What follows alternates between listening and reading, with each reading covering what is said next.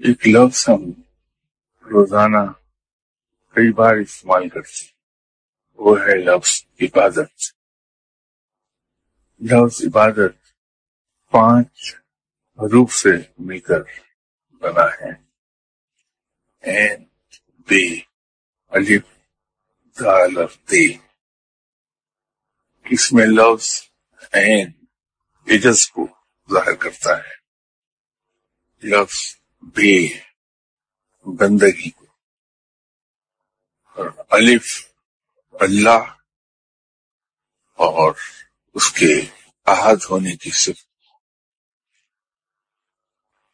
दाल इंसान की दुरुस्त ये सिमत और दे, तकवा को।